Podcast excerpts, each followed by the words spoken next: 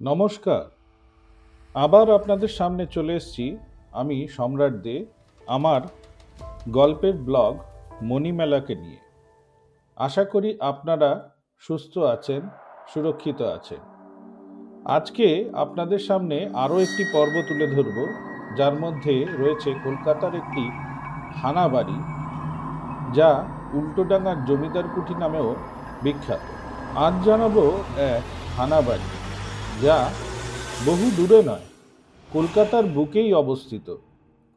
এটি আছে উত্তর কলকাতার উল্টোডাঙ্গার কাছেই। এই হানাবাড়িকে অনেকে উল্টোডাঙ্গার জমিদার কুঠিও বলে থাকে।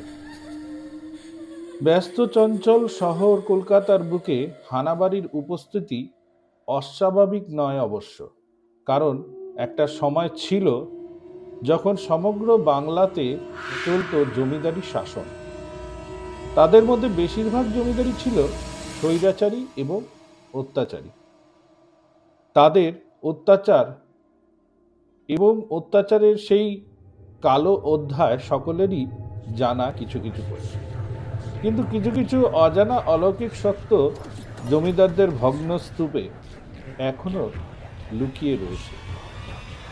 সেই রকমই একটি জমিদার বাড়ি হলো উল্টোডাঙ্গার জমিদার কুঠি।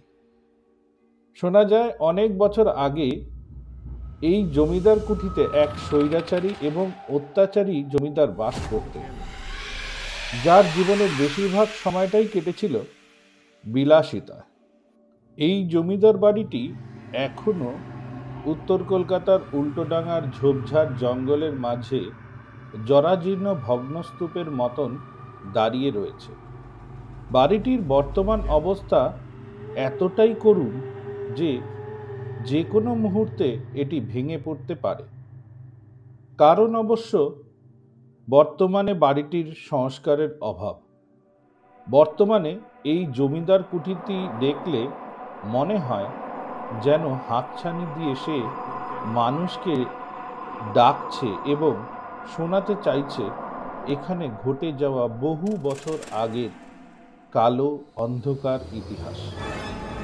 এই বাড়িটি ভয় এতটাই যে সন্ধ্যের পর লোকালয়ের অধিবাসীরা এই বাড়ির ভেতর এখনও প্রবেশ করতে গেলে দ্বিধাবোধ করে বলতে গেলে তল্লাটটি জনশূন্য হয়ে যায়। সাধারণ মানুষের কথায় জানা যায় এই বিলাসবহুল জমিদার তার এই কুঠিতে বেনারস ও লখনৌ থেকে সুন্দরী বাইজিদের নিয়ে আসতেন এবং তাদের দিয়ে জমিদার নিজের মনোরঞ্জন করতেন। লোকমুখে এটাও শোনা যায় যে যে সমস্ত বাইজিরা তা মনোরঞ্জনের চরম সীমায় নিয়ে যেতে পারতেন না বা বলা যায় জমিদারের মনমতো হতো না। তাদের জমিদার কঠোর শাস্তি দিতেন। জমিদার কুটিতে একটি চোরাক স্থান ছিল বা চোরা ঘর ছিল বলা যায় বা যেটিকে আমরা গুপ্ত কুঠি বলি।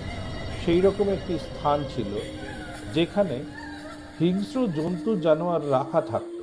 এখানেই সেই বাইজিদের মৃত্যুর জন্য ছেড়ে দেওয়া হতো। যাদের নাচ জমিদারের পছন্দ হতো না।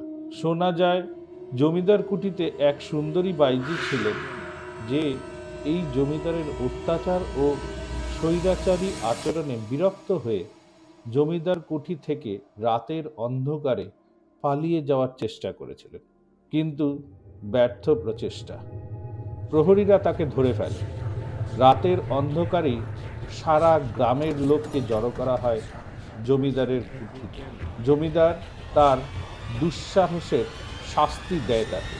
সেই রাতে সেই মেয়েটিকে জমিদার সমগ্র গ্রামের সমক্ষে জীবন্ত অবস্থায় আগুনে পুড়িয়ে দেয়। তারপর থেকেই শুরু হয়ে যায় এই জমিদার কুঠিতে জমিদার বংশের অস্বাভাবিক মৃত্যু। জমিদার অনেক দুরারোগ্য রোগে আক্রান্ত হয়ে মারা যান এবং তার বংশের অনেকেই অস্বাভাবিকভাবে মারা যায় এরপর। কেউ বা বিষ পান করে, কেউ বা আগুনে পুড়ে। সব থেকে আশ্চর্যের ব্যাপার হলো, রাত্রের দিকে কেউ জমিদার বাড়ির কাছাকাছি গেলে এখনও শুনতে পায়, এখানে বাতাসের সাথে ভেসে আসে কোনো মহিলা কণ্ঠের আর্তনাদ। আবার অনেকে বলেন, জমিদার বংশের পরে ব্রিটিশ আমলে এখানে এক ব্রিটিশ কর্মচারী ও তার পরিবার বসবাস করতে শুরু করে। তারাও কিছু অলৌকিক ঘটনার সম্মুখীন হন। কখনো ঘুঙুরের শব্দ, কখনো বা কারোর পায়চারি করার আওয়াজ। আর সবথেকে ভয়ানক হলো বন্ধ চোরাকুঠুরিগুলি থেকে কিছু মহিলার মিলিত আর্তনাদ তারা শুনত। যাই হোক, সেই ব্রিটিশ পরিবার এই জমিদার কুঠিতে আর কেউ বসবাস করেনি। এখন এই জমিদার কুঠুরটি ধ্বংস ভগ্নস্তূপ হয়ে আছে। কিন্তু তাও অনেকে ভূত খোঁজার আশায় দূর দূরান্ত থেকে এখানে রাতে থাকার চেষ্টা করে। কিন্তু অনেকেই অনেক খারাপ অভিজ্ঞতা সম্মুখীন হয়েছেন এখানে। যেমন, কেউ কেউ রাতের অন্ধকারে জঙ্গলের মধ্যে কোনো এক নারীর ছায়ামূর্তিকে দাঁড়িয়ে থাকতে দেখেছেন। কিন্তু পরমুহূর্তেই তাকে অদৃশ্য হতেও দেখা যায়। কেউ কেউ এই জমিদার বাড়ির গুপ্ত ঘরগুলি থেকে মহিলাদের আর্তনাদের বিভৎস আওয়াজ শুনেছেন, যেটা পরবর্তী মুহূর্তে বদলে যায় পৈশাচিক হাসিতে। সেই হাসি এতটাই হারহিম করা, যার অভিজ্ঞ যার অভিজ্ঞতা রয়েছে সেই জানেন। অনেকে দেখেছেন কোনো এক ছায়া এই জমিদার কুঠিতে চাতালে হেঁটে বেড়াচ্ছে। যদিও সমস্তটাই লোক মুখে শোনা। এর কতটা বাস্তব ভিত্তি, কতটা কল্পনা, তা বলাই বাহুল্য। বর্তমানে বাড়িটি জনসম্পদ বিভাগের সম্পত্তি এবং এই বাড়ির অবস্থা খুবই জীর্ণ কিন্তু ভূত আছে কিনা এই ব্যাপারটা পরখ করে দেখার জন্য যদি কেউ ইচ্ছুক হন তাহলে স্বচ্ছন্দে যেতেই পারেন উল্টোডাঙার জমিদার কুঠিতে।